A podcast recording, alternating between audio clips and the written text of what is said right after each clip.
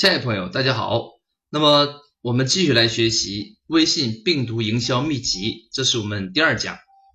在前面一讲基础之上，我们来深度解剖病毒传播的原理。那么我们只知道这样的游戏可以帮我们获得新客户做口碑传播，但是假如没有这样的游戏，你全新的自己去做一个简单的工具啊，这个转播的模式可不可以呢？只要你掌握了病毒传播的原理。你拿任何工具都会变成病毒传播的平台，所以一定要了解术，也要了解背后的道。那我们来看一下病毒传播的机制背后有什么样的一个奥妙啊？首先设计病毒机制啊，你需要设计一个工具啊，一个工具，这个工具是非常非常关键的。就好像在我们猜礼盒这个游戏里边，我就设计了个工具，这个工具什么呢？就是这样的一个小小的网站。方便嵌在微信平台来查看，所以这个网站啊几个页面构成的有点击的按钮，就是我们要传播的工具。所以如果你没有这样的工具，你让客户去拆礼物盒啊做一个小互动是不方便的。所以这是第一个要有一个工具，第二个要有利益。那么我们是设计了五种奖品，最大的就是最有吸引力的是 iPhone 手机一台。那么当然它就驱动人们去传播这个资讯，这一点非常非常重要啊。如果你的利益不够强大，人们不愿意去参与的，这点很重要。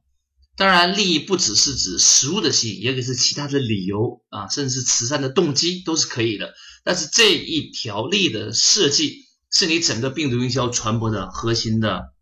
命脉。第三个就是传播机制，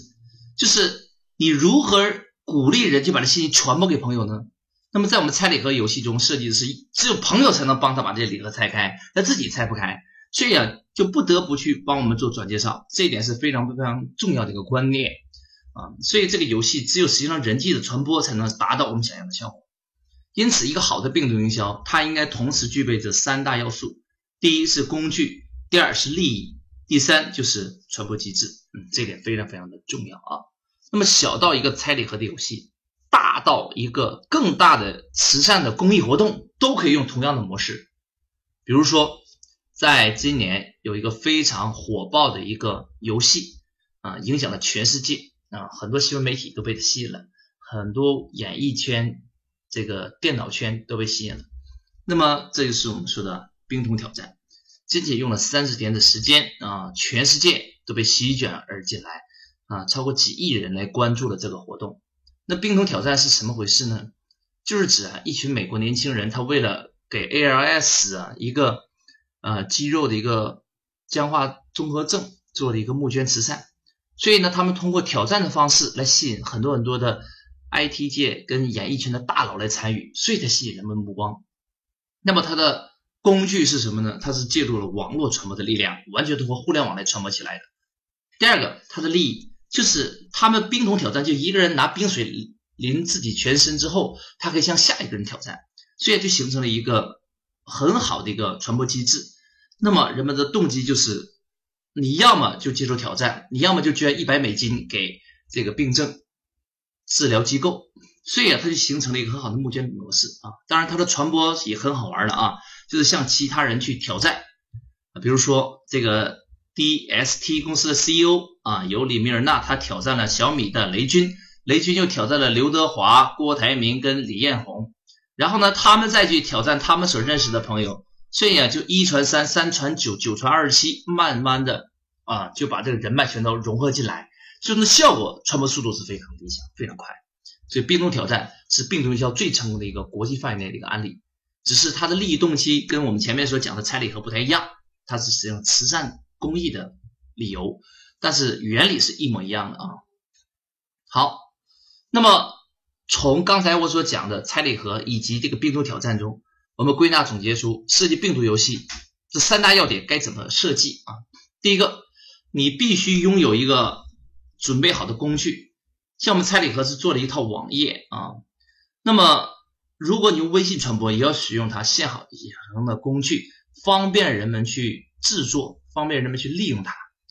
第二，你要是一个强有力的一个利益机制啊，要么就是慈善的。公益的活动，要么就是一个实实在在的那个实物跟奖品，那个大奖是非常重要的。第三就是传播啊，人们为什么要去传播呢？病毒挑战用的是人挑战人的方式啊，然后蔡礼盒是利用微信群跟朋友圈的传播，所以这个传播机制也是非常非常重要的。嗯，这三条加起来，我们可以把很多的的简简单单的一个微信活动变成一个带有病毒性的活动。好，那么这是我们这一讲概括的一个病毒这个传播的一个机制的原理。那么我们就来布置实实在在的落地的作业。第一，请你根据我们前面所说的工具啊，这个